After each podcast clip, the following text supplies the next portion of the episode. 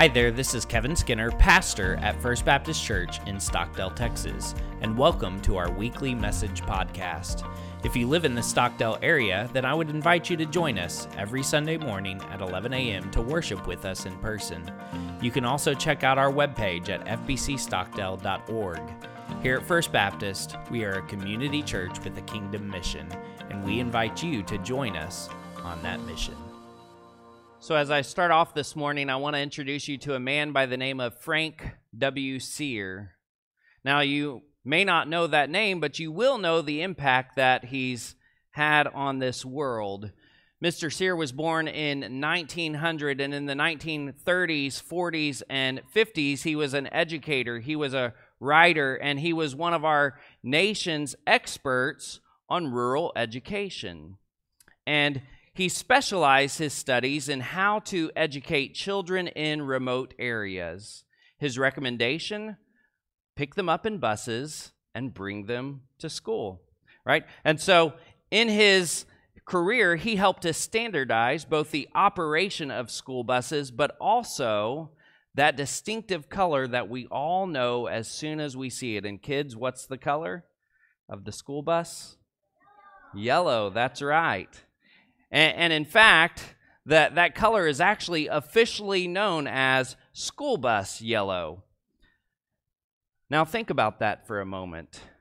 We are so familiar with the appearance of school buses because we see them so often that, that we don't have to be told when we see them that, that it's a school bus. We, we just recognize it when we see them coming. So, we're in a series right now walking through the book of Nehemiah titled Restore, Rebuild, Revive.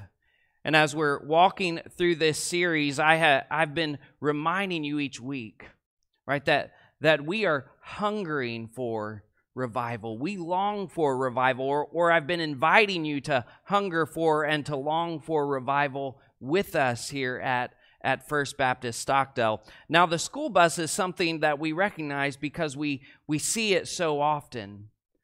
But I have to wonder if we truly began to see revival occurring, would we recognize it?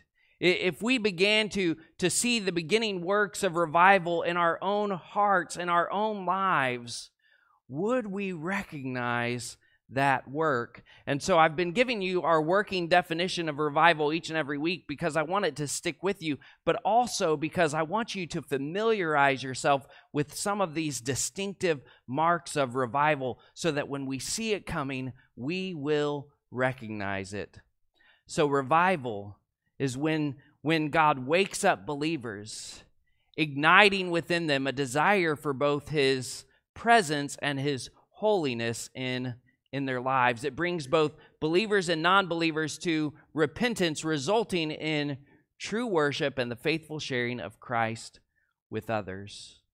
So I want you to hear some of those distinctive marks this morning. With revival, it's not simply that we desire uh, a presence of more people in our church, we desire God's presence here in our church. With revival, it's not just that we desire more happiness in our lives, we desire a greater level of holiness in our lives.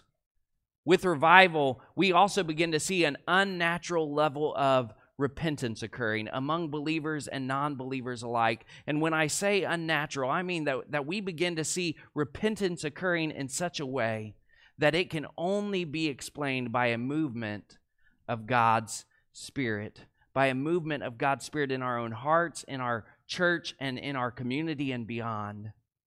And then with revival, we begin to see the gospel being shared faithfully.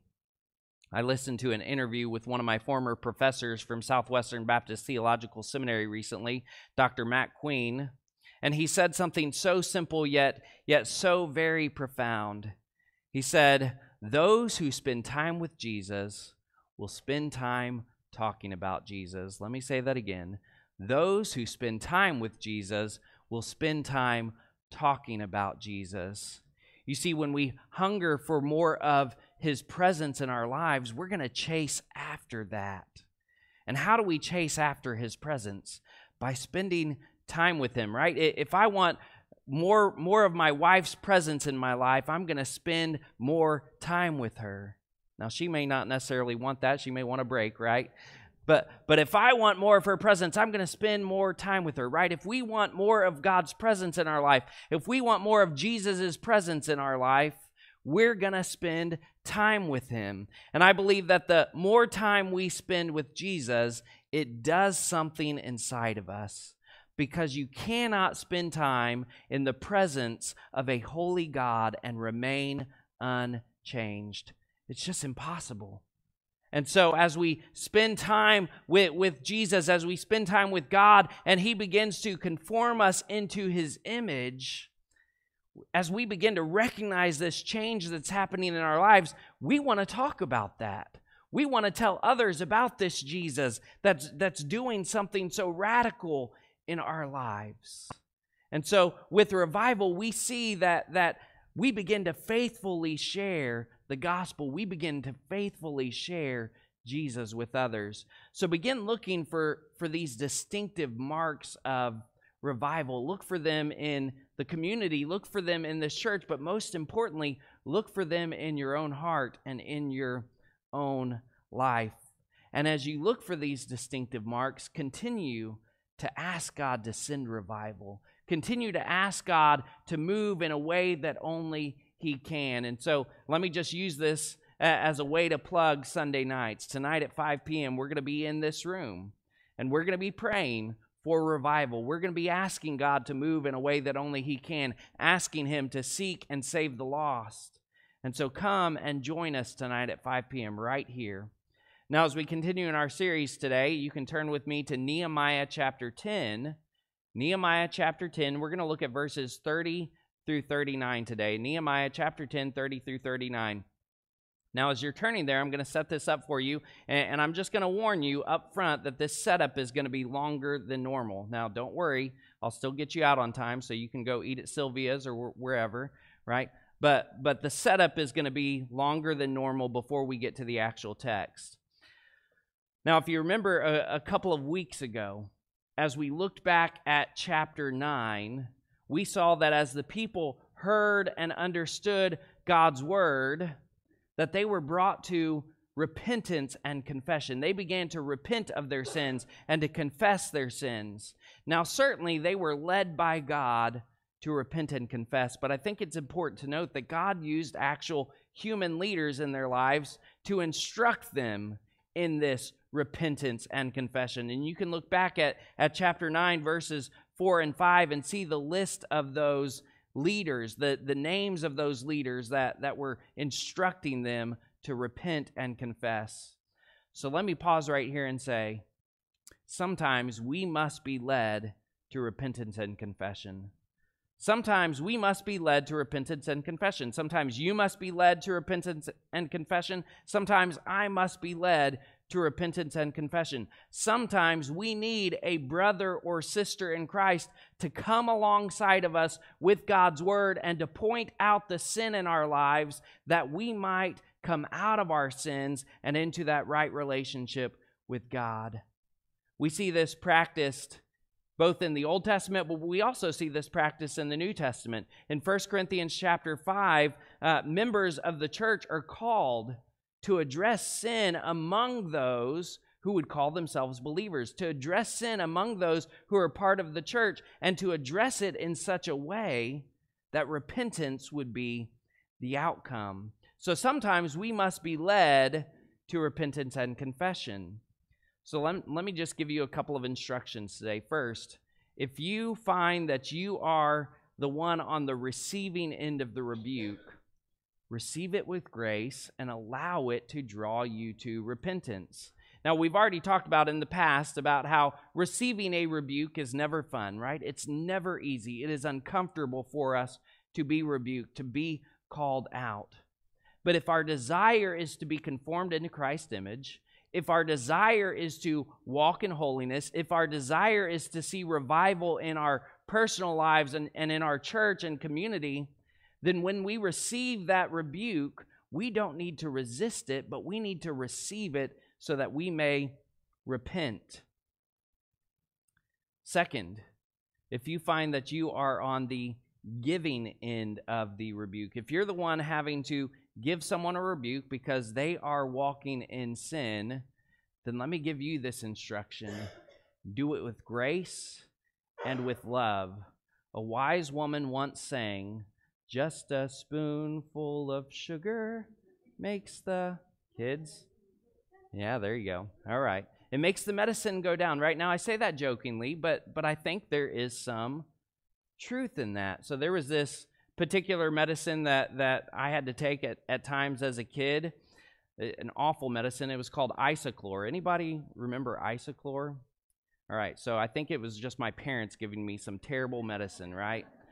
Right, or telling me that it was medicine. So so it was this purple medicine and it supposedly tasted like grape, but I thought it tasted like trash, right? And so, anytime my parents had to give me this medicine, I would resist it because it tasted so badly. Right? I think many times that is our natural response to a rebuke.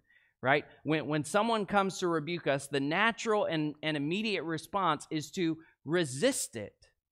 And so, if you are on the giving end of the rebuke, remember that the natural response is to resist it so that you will uh, be compelled to do it with love and with grace so that that rebuke might be received so that the outcome would be repentance.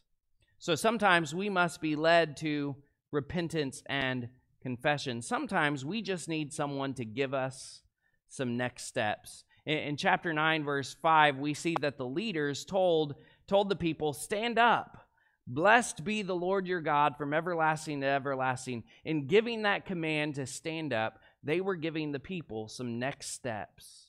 So let me just give you some next steps today. If you're here today and you would say that you are currently living in unresolved sin, you are walking in an unrepentant sin, then your next step today, if you're a believer, your next step is to turn from that sin to confess that sin to the Lord so that you can begin walking in that right relationship with God once again.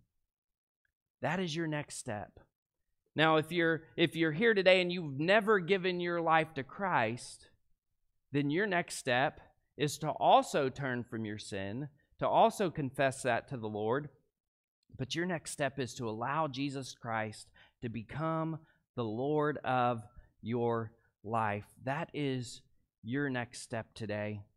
Scripture is clear. We have all sinned, every single one of us, whether we're in this room, whether we're outside of this room. Every single person in this world is guilty of sin. And apart from Jesus Christ, there is no hope for us. There's no hope for salvation. There is no hope for our eternity. But the good news is, is that Jesus is our hope. And while we were still sinners, Christ died for us. And three days later, he rose again. And if you will confess with your mouth Jesus is Lord and believe in your heart that God raised him from the dead, today you will be saved. If you've never made that decision to make Jesus your Lord, then that is your next step today.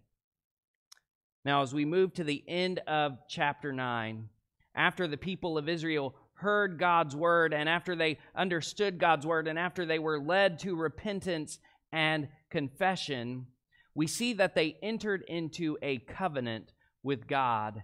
In, chapter 9, verse 28, we read, In view of all this, we are making a binding agreement. In view of all this, we are making a binding agreement. Now, I use that word covenant, and covenant is kind of a fancy word, but, but we see a more simple definition in that scripture there.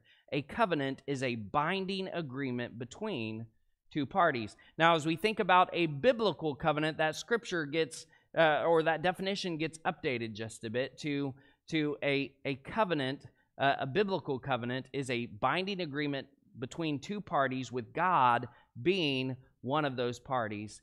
A biblical covenant is an, a, a binding agreement between two parties, with God being one of those parties. And salvation is a great example of a biblical covenant. It is a, an agreement between God and man. It is a binding agreement that God is not going to hold your sins against you. It is a binding agreement that God is not going to hold my sins against me because he has already held them against Jesus on the cross. And so we enter into this binding agreement with God when we give our lives to the Lord. In fact, when, when Jesus was p- preparing his disciples for his death, he, he passed the cup, he passed the bread, and, and when he passed the cup, he said, This cup is a new covenant in my blood, right? This is a binding agreement. It's a new covenant in my blood which has been poured out for you. So here we see the people of Israel enter into a binding agreement, a covenant with God, not simply between themselves, but they entered into this binding agreement between themselves and, and God. They established this covenant and, and as they heard and understood God's word and as they repented of their sins. And as they established this covenant, they did it because they wanted to make sure that they that that going forward they were going to take their walks with the Lord seriously. So let me pause right here and ask you this. Are you taking your walk with the Lord seriously? Do you view your relationship with Christ as something that is casual or is it a binding agreement? And maybe the, the better question to ask is what do your actions re- reveal about how you view your relationship with Christ? Do your actions reveal that you see your relationship with Christ as just a casual relationship or a binding agreement? So, are you taking your relationship with the Lord seriously? Understand when we enter into this covenant of salvation with Christ, it isn't just a binding agreement for Christ to save us, but it is also an agreement on our part to submit to Him as our Lord. That confession, Jesus is Lord, is more than simply a recognition that Jesus is God. It is a recognition that Jesus is Lord over me, that Jesus is my Lord, that He is Lord over my life. So, are you taking your relationship with the Lord seriously? The Israelites, they wanted to take their relationship with God seriously. And so they entered into this binding agreement. And, and, we're told that they wrote it in a document and, and they sealed it. And then we're, we're told at the beginning of chapter 10 all of the list of names of the people that signed this agreement. We see the Levites, we see the heads of the people, and then we see all of the rest of the people. You see, this, this covenant, this agreement to holiness, was not just something for the Levites. It wasn't just something for the leaders, it was something for everyone. It was an agreement for everyone to enter into. And, and so all of the people entered into this agreement, into this covenant. So I want you to hear this today. God's desire is still to enter into a covenant with everyone. God's desire is still to enter into a covenant with everyone. God's desire isn't simply to enter into the covenant of salvation with you or your family, and, it's not just uh, his desire to enter into that covenant of salvation with me and my family. God's desire is to enter into this covenant with all the rest of the people. All people need to be saved, all people need to enter into this covenant. And so, this is why Jesus came into the world. This is why he went to the cross and died, so that through him we might all have the opportunity to enter into this covenant. We might all have this opportunity to be saved. So now that we've seen them enter into this covenant, into this binding agreement with God, let's now look at the specifics in Nehemiah chapter 10, verses 30 through 39. It says, we will not give our daughters in marriage to the surrounding peoples, and will not take their daughters as wives for our sons. When the surrounding peoples bring merchandise or any kind of grain to sell on the Sabbath day, we will not buy from them on the Sabbath or a holy day. We will also leave the land uncultivated in the seventh year and will cancel every debt. We will impose the following commands on ourselves to give an eighth of an ounce of silver yearly for the service of the house of our God, the bread displayed before the Lord, the daily grain offering, the regular burnt offering, the Sabbath and new moon offerings, the appointed festivals, the holy things, the sin offerings to atone for Israel, and for all the work of the house of our God. We have cast lots among the priests, Levites, and people for the donation of wood by our ancestral families at the appointed times each year.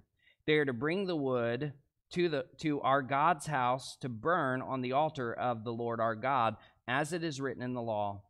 We will bring the first fruits of our land and of every fruit tree to the Lord's house year by year.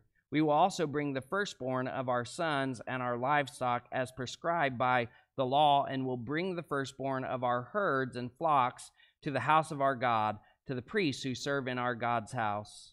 We will bring a loaf from our first batch of dough to the priests at the storerooms of the house of our God. We will also bring the first fruits of our grain offerings of every fruit tree and of the new wine and fresh oil.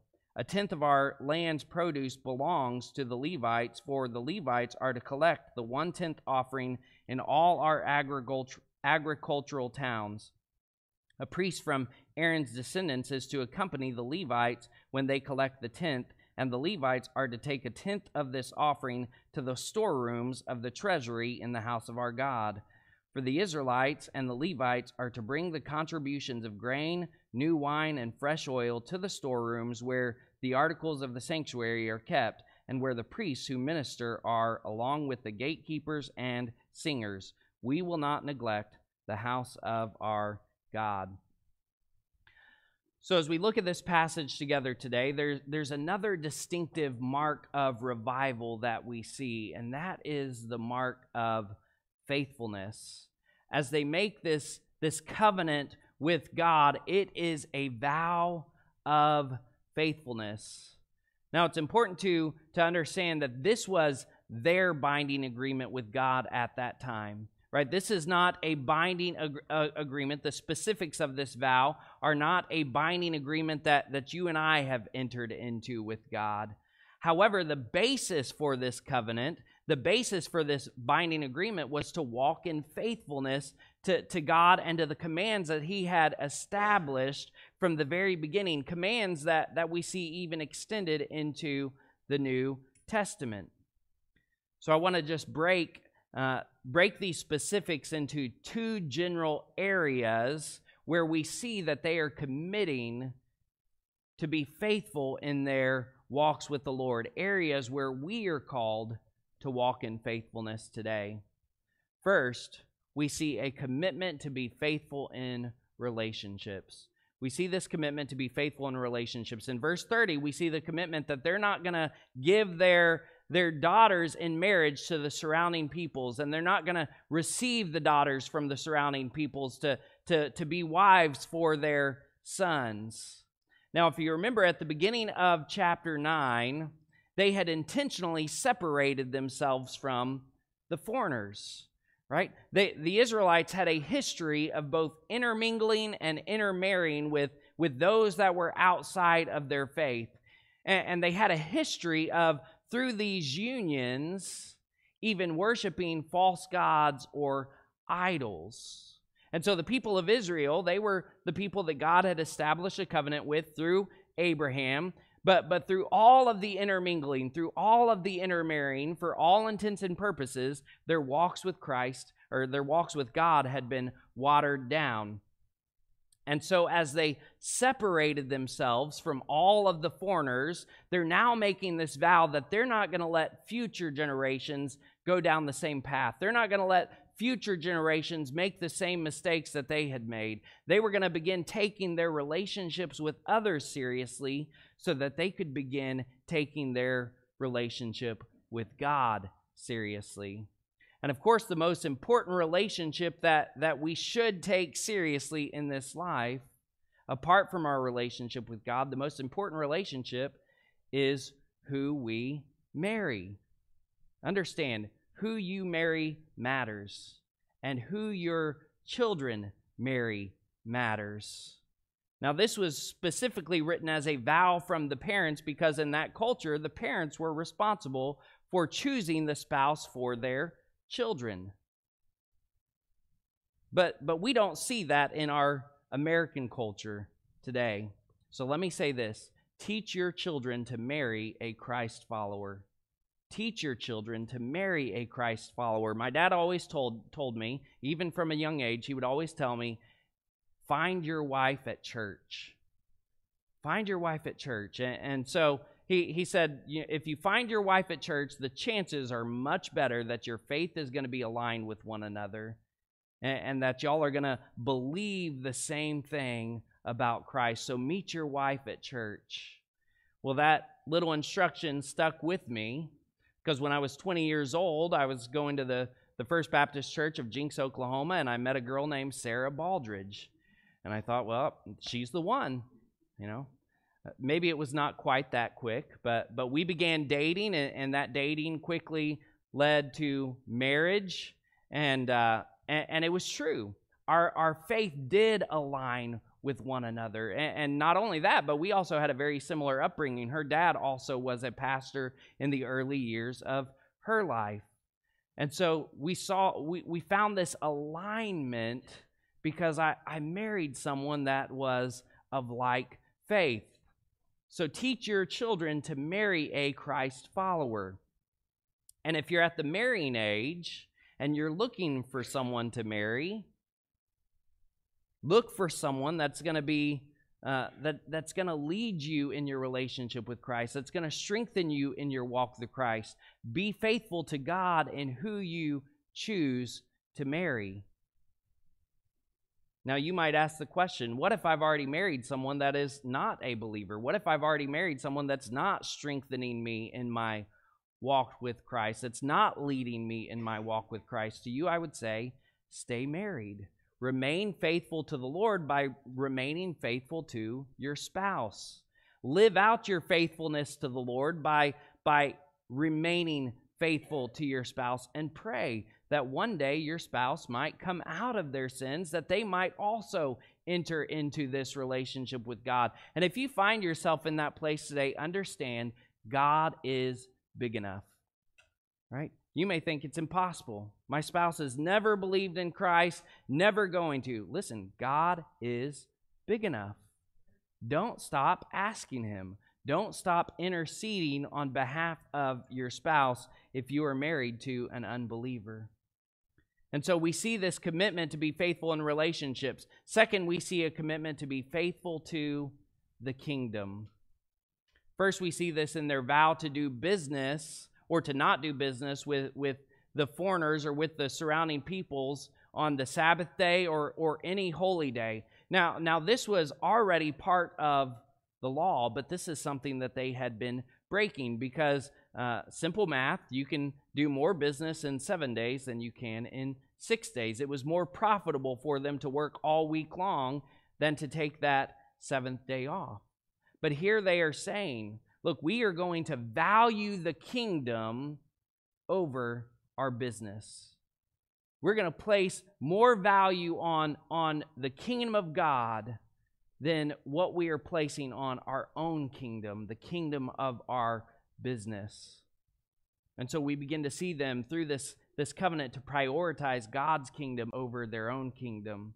And then in verses 32 through 39, we see a lot of talk about giving, giving first fruits, giving an eighth, giving a tenth. We, we see all of this talk about giving. And understand, this is something that God had, had established from the very beginning. We know that because when we look at Cain and Abel, Abel gave uh, his first fruits, and Cain gave some, and God was pleased with Abel's gifts. And so this was not something new that was being established. This is something that, that already existed, but here the Israelites are reestablishing their commitment to be faithful in their giving, to be faithful to the kingdom through their giving. Now, as we think about giving to the Lord, I want you to understand a simple truth God does not need our stuff, but He desires our surrender.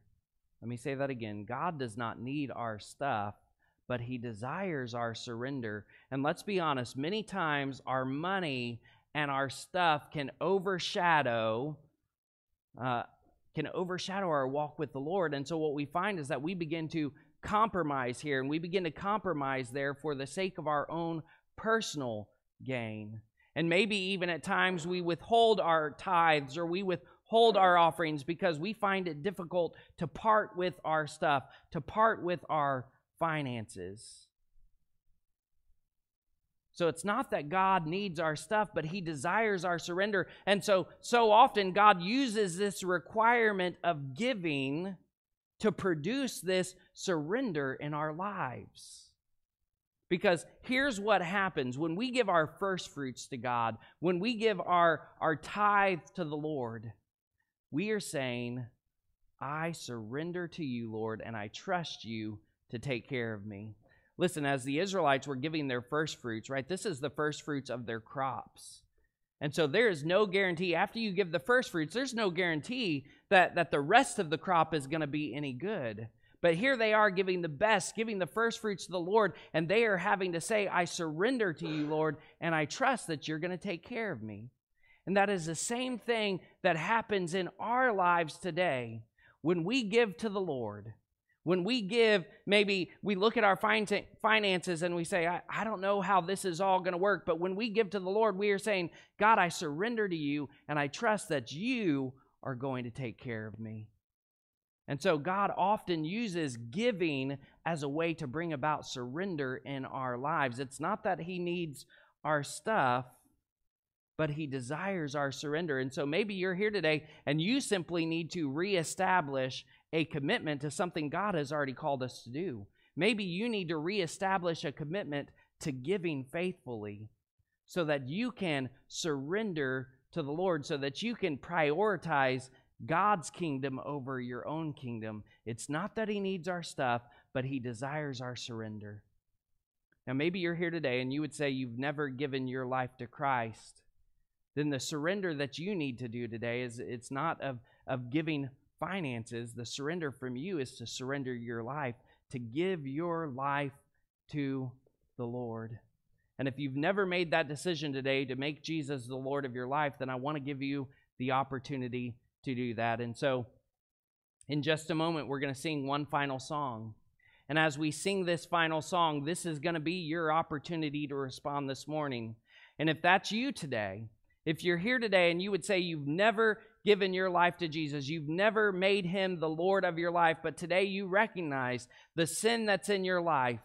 And as you've you've heard that Jesus has died and he, and he rose again, you believe that he did that for you. And today you are ready to, to make that simple confession Jesus, you are Lord.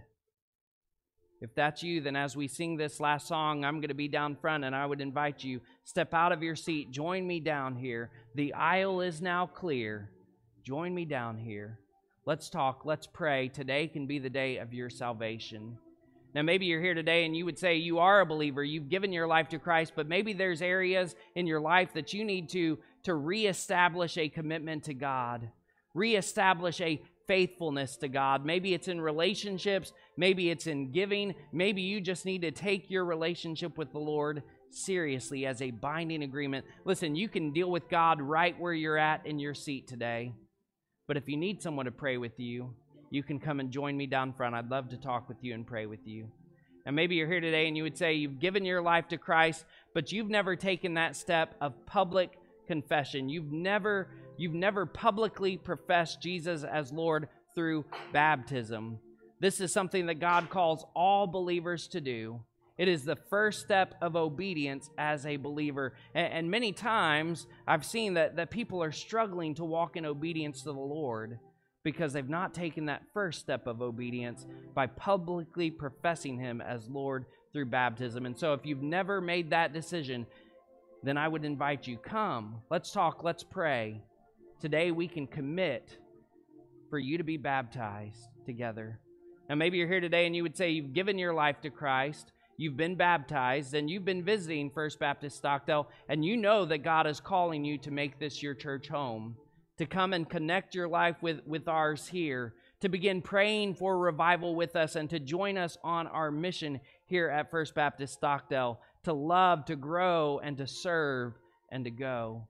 If that's you, if God's calling you to become a member here at First Baptist Stockdale, then I would invite you to respond as well. And if you're joining us online today and you need to respond, you can go to fbcstockdale.org slash respond. I'll receive that and I will follow up with you this week. Whatever decision you need to make today as we sing this song, I encourage you to respond obediently. Stand with me right now and let's pray together. Thanks for listening to our weekly message podcast. At the end of every service, I offer an invitation to respond, and I'd like to invite you to respond today. If you'd like to make Jesus Christ your Lord, or if you'd like information about membership here at First Baptist Stockdale, then head on over to fbcstockdale.org/respond. Your response will come directly to me, and I'll follow up with you this week. God bless you, and have a great week.